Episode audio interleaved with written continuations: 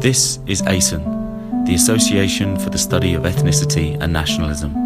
To find out more, visit asen.ac.uk.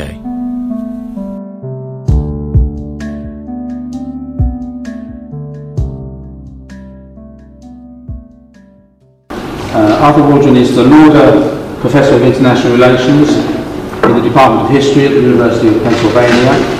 His specialities are the history of China and Eurasia and the history of war and violence. On these topics, Arthur has written three books in English, edited four more books, including two in Chinese. He is the co-editor of the Chinese Civil War volumes of Mao's Road to Power and also co-editor of Volume 4 of the forthcoming Cambridge History of War. He is currently working on the Chinese volume for the Blackwell's Oxford series, Peoples of the World.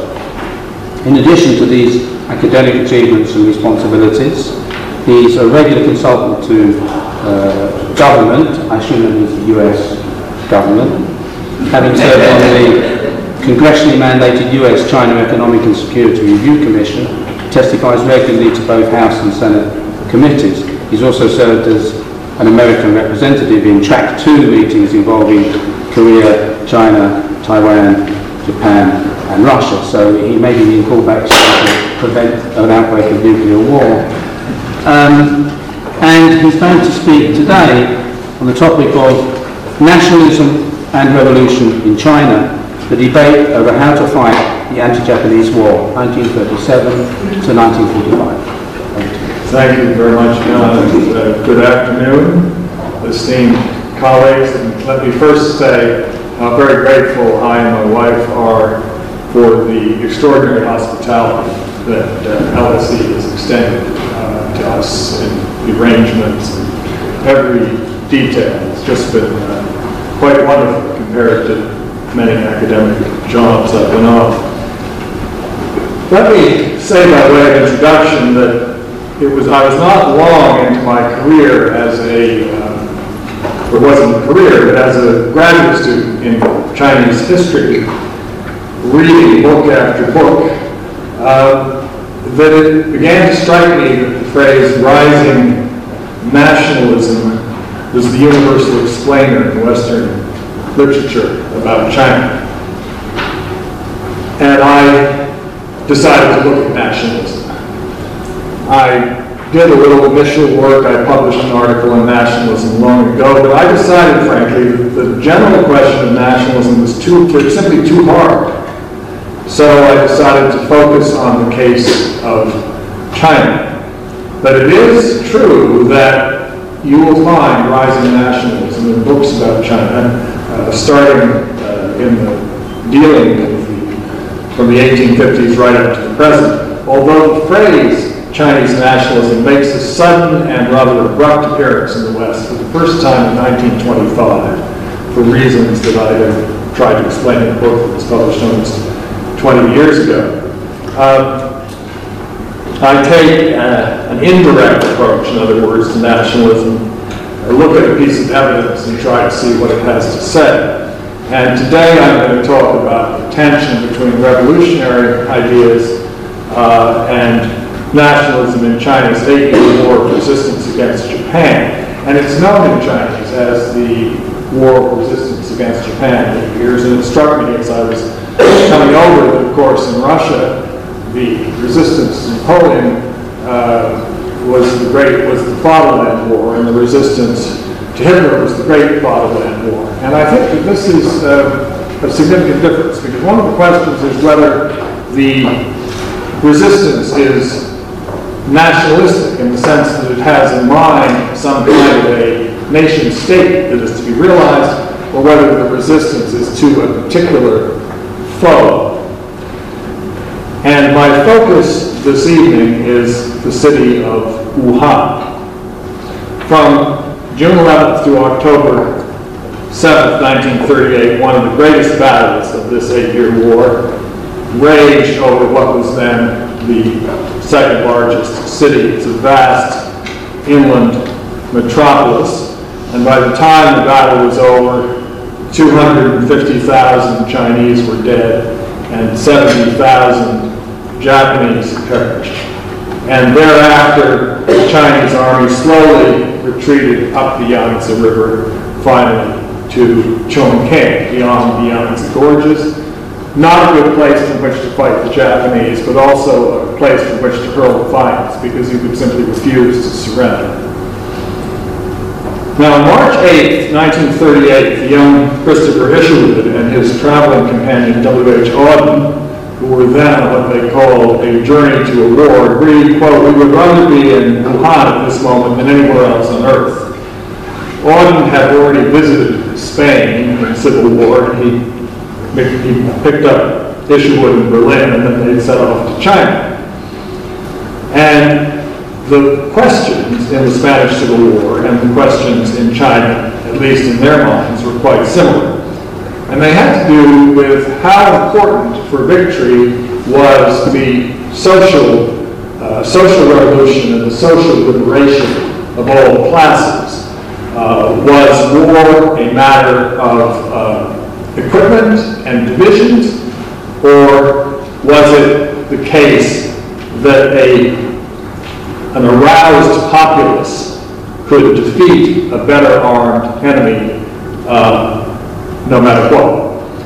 And in this concept, uh, we detect the influence of an idea which is traceable back to the French Revolution of the Levée en masse, 16 August 1793, which basically transformed the French forces from being their usual scum and sweepings who could not be trusted to fight except under brutal discipline, which is what was characteristic of most European countries at that time, into the French revolutionary armies, um, which were animated by uh, boldness and bravery, uh, courage, and a.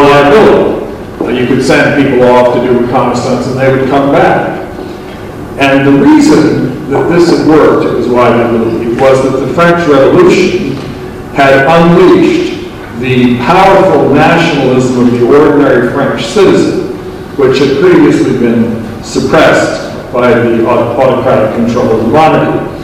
And in the 1930s, many people believed the same, that the defeat of fascism was going to be part war fighting and part revolution.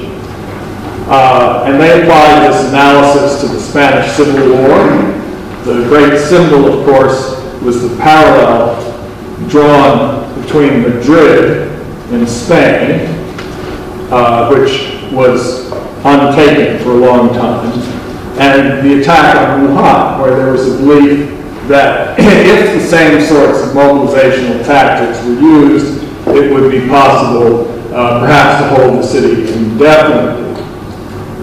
Now, Franco, after he returned from Africa, initially attacked Madrid.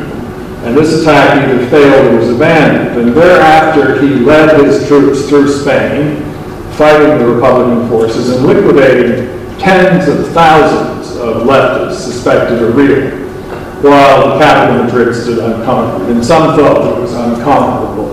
Uh, as many of you know, uh, some wags set up a fully set table and chairs in the Gran Via with a place card that said reserved for General Mola, Duke Mola, who was the commander of Franco's forces. And posters proclaimed using a traditional name for the city, the bear of Madrid will destroy fascism.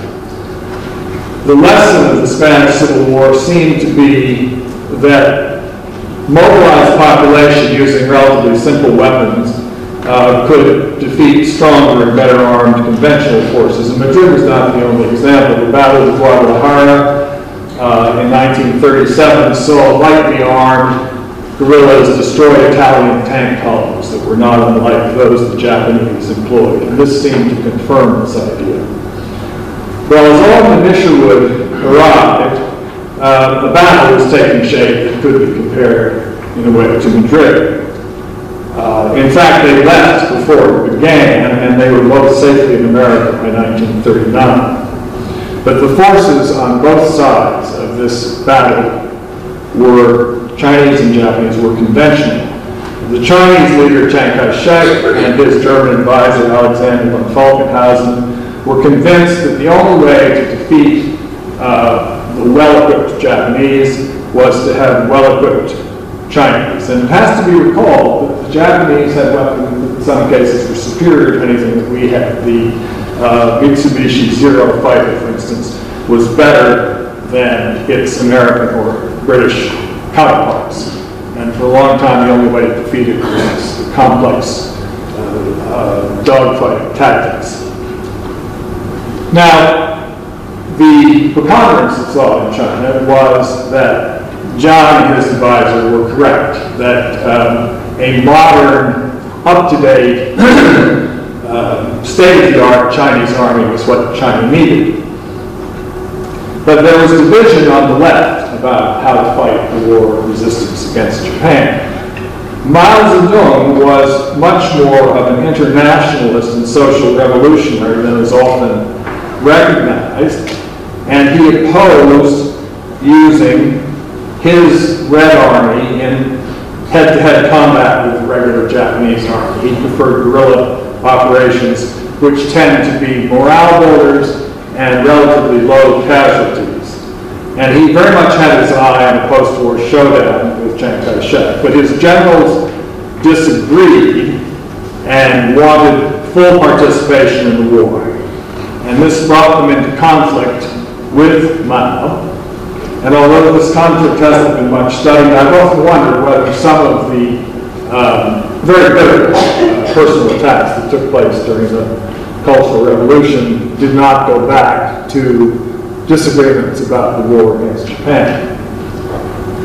Well, the point to stress is that the idea of popular nationalism, revolutionary nationalism mobilized by the communists during the war, somehow peasant nationalism led in an almost linear fashion to their victory in the Civil War. this is a very influential idea for a good 50 years since 1962 when Chalmers Johnson published Peasant Nationalism and Communist Power.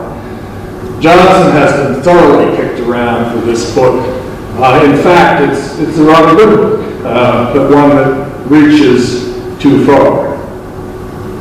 Now, the war in China was unquestionably uh, national, and in that sense, it was unlike the internal wars for power that had plagued China since the end of the Qing dynasty. But of course, the Spanish Civil War was also internal. And I was thinking to myself, who were the nationalists? Where was nationalism Spanish Civil War? I mean, you had the nationalists and the Republicans, arguably both patriotic, uh, et cetera, et.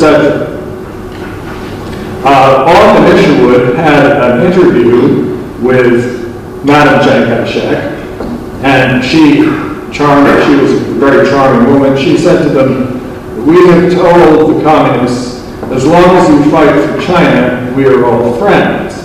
And the two men had a not uncommon reaction, which was, no doubt, but what does she mean by China? Is this, is this struggle to be a mere Cooley's War, fought to make the country safe from the rule of the Soong dynasty, the small and all-powerful planet bankers, to which Madame Jiang herself belonged? Can Chiang Kai-shek, with his long record of communist suppression, ever form a permanent alliance with men like Mao Zedong and Zhou Enlai, whose whole lives have been uh, devoted to workers' struggles? It's certainly hard to believe. Well, Mao Zedong, in, in 1937, uh, published an article called On, or he series of lectures, gave an article on Protracted War. He said, among other things, and this is the interesting thing about On Protracted War is that there's no theory of victory. In other words, it never explains how the guerrillas in the end are going to defeat the uh, conventional forces. But he does say uh, if a strenuous effort is made to secure all the necessary conditions, and by the necessary conditions he means the uh, initiative and enthusiasm of the full people, uh, disasters such as the loss of Nanjing and so forth if, uh, are going to, be repeated unless uh, we let the people rise up. Then he says China will have her Madrids in places where those conditions, mass mobilization, are present. but so far China has not had a Madrid. Uh, but from now on, we should work hard to create several. But it all depends on the conditions. The most fundamental of these is extensive uh, political mobilization of the army and the people. Now, one of the most interesting foreign visitors to Wuhan during the uh, during this period was uh, the distinguished English author and political commentator Freda Utley, uh, who was best known for her career in the United States after 1939 when she became a very anti-communist. But she started out um, King's College London, and then she was a fellow at the London School of Economics until 1928. Uh, and in 1928, she joined the British Communist Party. At the time of the Battle of Wuhan, she was 40 years old, uh, tough and experienced traveler. And I just have to quote her description of how she packed. She got her portable typewriter, and then she got a single case into which she put a bottle of scotch, a carton of cigarettes, and a change of stockings. Uh, but she wrote a classic account of China War, published by Faber and Faber. During this period, they published lots of stuff about these wars. She was there for much of the battle, and she utterly rejected Jiang's conventional approach, uh, as she put it, to awaken the people to national consciousness and mobilize them to take an active part in winning the war means also awakening them to consciousness of their own grievances to resentment of the privileges and material advantages of the bureaucracy, and the dangerous hatred of the landowners and usurers and employers who exploit them. The better spirits of the Kuomintang are not afraid of this, but the grafters, the rich, the lazy, and the inefficient fear the people perhaps more than the Japanese. And she summed this up by saying that the reason that Jiang was unwilling to unleash this putative, latent force um, in China was, above all, because the more reactionary of Kuomintang has power and the authorities are nervous of the people. We have to fight the war. We have to keep the social hierarchy intact. Now, Utley is referring here to a phenomenon of rural unrest. Uh, and just I have to say in passing that this idea that the Chinese countryside is constantly simmering with oppressed farmers wanting to overthrow landlords and so forth is, um, I think one can put a question mark there. Um, if you do a close reading, for instance, of William Hinton's three-volume trilogy on land reform, what you discover is that the, the communists judged class consciousness of the person by whether they were willing to step forward in a struggle meeting and punch the landlord in the face. And they'd say, well, that person has developed class consciousness. After the communists took power, it turned out that a lot of these people simply liked to punch people in the face. As the Chinese delicately put it, to insult women. And uh, the result was that lots of these people who are described in volume one of Hinton, by volume three are, have been given desk jobs uh, far away uh, from the people. One thing that was puzzling to Freda Utley and others was the fact that the communists in uh, Wuhan didn't seem to pay much attention to the actual uh, working masses there. No one seemed to be uh, pressing demands on their behalf. But the fact that Madrid had resisted Franco's siege since November 36 gave heart to the nationalist defenders. And Zhou Enlai, who was the communist representative of the coalition government, took her on a walk around the lines and said, if the Wuhan cities could be held for a very long time, perhaps permanently, if the strategy of luring and outflanking the Japanese forces were adopted and advantage taken of the hills, defiles, and lakes.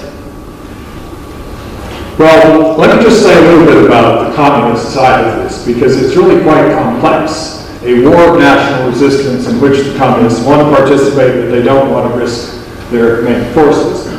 Mao wasn't really a nationalist, at least, at least pure and simple. I mean, it's great, very hard to say who's a nationalist. But when he launched his disastrous Great Leap Forward in 1957, he distributed a number of utopian volumes from the Chinese tradition, and he also had a slogan called Three No's. The three no's were no government, no country, no family. And somebody who believes in no government, no country, no family is probably not a true nationalist. Now, Mao's lack of conventional nationalism brought him into conflict with some of his closest colleagues who were simply outraged that the Japanese were on the, uh, on the soil of China. And this surfaced in 1937 at something called the Luochuan Conference. Uh, Tony Saich writes that there seem to be some mild disagreements with Mao's views from military personnel such as Zhu De and Peng Dehuai. Uh, the interesting thing about Saich's work um, is that he has a very thick book on the rise of the Communist Party, and I read it, and I noticed that he didn't use the word nationalism once in the entire book. So I ran into him and I asked him about this. He was surprised that I noticed it. And then he said it was an intentional omission uh, because he did not think that nationalism was necessary to explain the rise of the communists. The bureaucratic and military politics were enough. Uh, the late Jürgen Domes has a perhaps more substantial account of this meeting.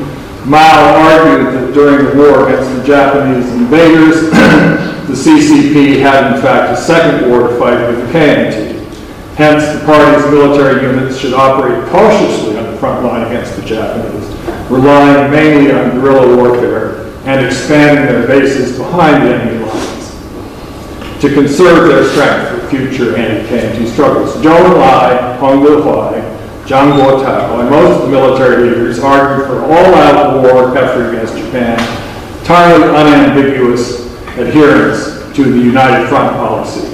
And for the time being, Mao's opinions were not accepted until 1940 or so. The 8th Route Army, which was one of the two divisions out of roughly 200 Chinese divisions in the war, fought hard.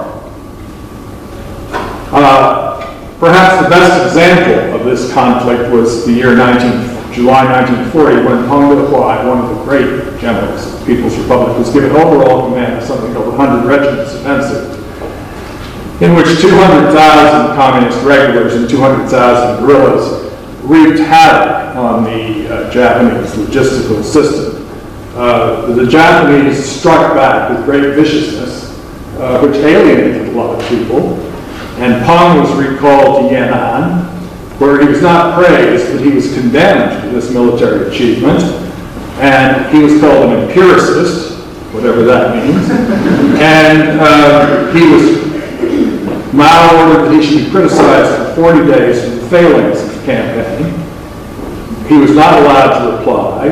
And from 42 until 45, he stayed in Yan'an. And it said that he supported Mao very closely. I can't help wondering how this sort of general's general took to being grounded in Yan'an at a time when the Japanese were basically go wherever they wanted in China. I think he must have been frustrated. He was criticized in the Cultural Revolution uh, and died. His rehabilitation was signaled in 1992 when a history of offensive was published with Deng Xiaoping's calligraphy on the cover. And in fact, the communist contribution to the um, war against Japan is actually quite small. I have at home the textbook that is used in the Chinese military academies, the political warfare textbook on the history of the PLA. It lists all the battles um, of the PLA. And the figure from 1937 to 1945 of battles is only is nine battles that are listed. The Chinese communists themselves claim only nine battles uh, against the Japanese. Well, let me note that the parallels with Madrid were ultimately misleading. Madrid fell on March 26, 1939. Um, Wuhan had already fallen in 1938, October 25th. and Franco had very little difficulty in taking the city. Uh, just why this is, is a good question, but if you read Paul Preston's uh, biography of Franco, which is, a, a, I think, a monument of scholarship, um, he argues that the Spanish insurgent leader, General Franco, probably could have taken Madrid earlier if he really put his mind on it and unified all his troops. But that he decided it would be easier to rule Spain if he had already purified the population. So he traveled all around Spain, as I've said, killing and liquidating potential political enemies. And then at the very end of this, with Madrid isolated and the, and the people cleansed, as it were, uh, he took the city. Wuhan fell in 1938. Stephen MacKinnon, who has written a wonderful book about the city during the war, there was a sort of artistic revival, there was a sort of super political nationalism or spirit of resistance. There were all sorts of interesting things about uh, the time in Wuhan. He said that a Madrid effect could be felt in China, in which morale rose even after the fall of Wuhan. As he wrote, the end, Wuhan did not escape the fate of the other major inland cities, and it was in ruins by the end of the war. But for a while, uh, and, and but for a while, it was it was celebrated as a symbol of genuine uh, resistance. Although after the communist triumph, uh, there was an eclipse of the memory of this particular battle. And one of the things I've written about is the degree to which this eclipse of World War II and who actually fought and who actually didn't fight is, is now an issue in China. And if you go to the museum at the Marco Polo Bridge, uh, there are exhibits about non-communist generals and heroes and all the rest. And there's a figure for how many tanks the communists destroyed in the war, and it's, it's something like six. You know, I, I wrote it down, you know, on a composite slip the way you do, knowing that you're never going to use it. And uh, I, I doubt it might be eight. But it's a very small number of tanks destroyed, considering how long uh, the war was. Well, what can this tell you, those of you who are students of nationalism and not of China? The first point I'd make is that in China, as in other countries, it's a mistake to imagine that some sort of latent unifying force is inherent in the people, waiting only um, to be awakened. Uh, the war unified the Chinese in opposition to a clear enemy, but in fact there were three different competing Chinese governments throughout the whole war. Uh, the Chinese political elite never really um, unified, even though the Japanese always had more divisions in China than they had in the rest of the theaters. And an idea, the idea of national awakening, which had figured very much in talk about China, turned out really not, not to be correct. People would fight the enemy, but there was no sense which a vision of a new state emerged. There's a very good book on this by John Fitzgerald, Awakening China, Politics, Culture and class in the nationalist revolution.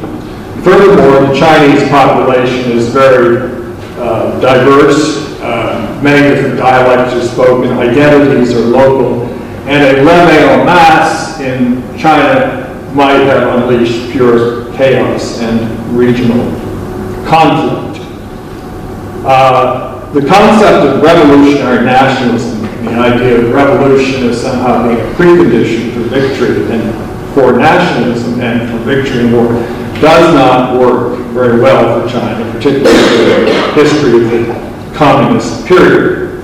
Although it was widespread, a widespread belief among nearly everyone that Jiang was not fighting and that if only the people could be unleashed, the Japanese would quickly be driven into the sea. Well, 250,000 dead at the Battle of Shanghai and 250,000 dead at the Battle of Wuhan. That's just two battles. That's more than the total membership of the Communist Party, plus 200 generals killed in the war, uh, highest ranking Allied casualty, of Chinese general uh, killed in the war. and really all graduates of the Chinese military academies before the war.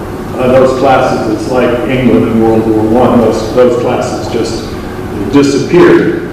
Still, uh, there is no question that something that we can call Chinese nationalism exists, has existed, and exists today. And I would say that today, many of Chinese neighbors are beginning to feel its breath. But what I would note is that today's nationalism, such as the recent anti-Japanese demonstrations, is very much a from-the-top uh, phenomenon. And it's turned off and on rather successfully and efficiently by the government.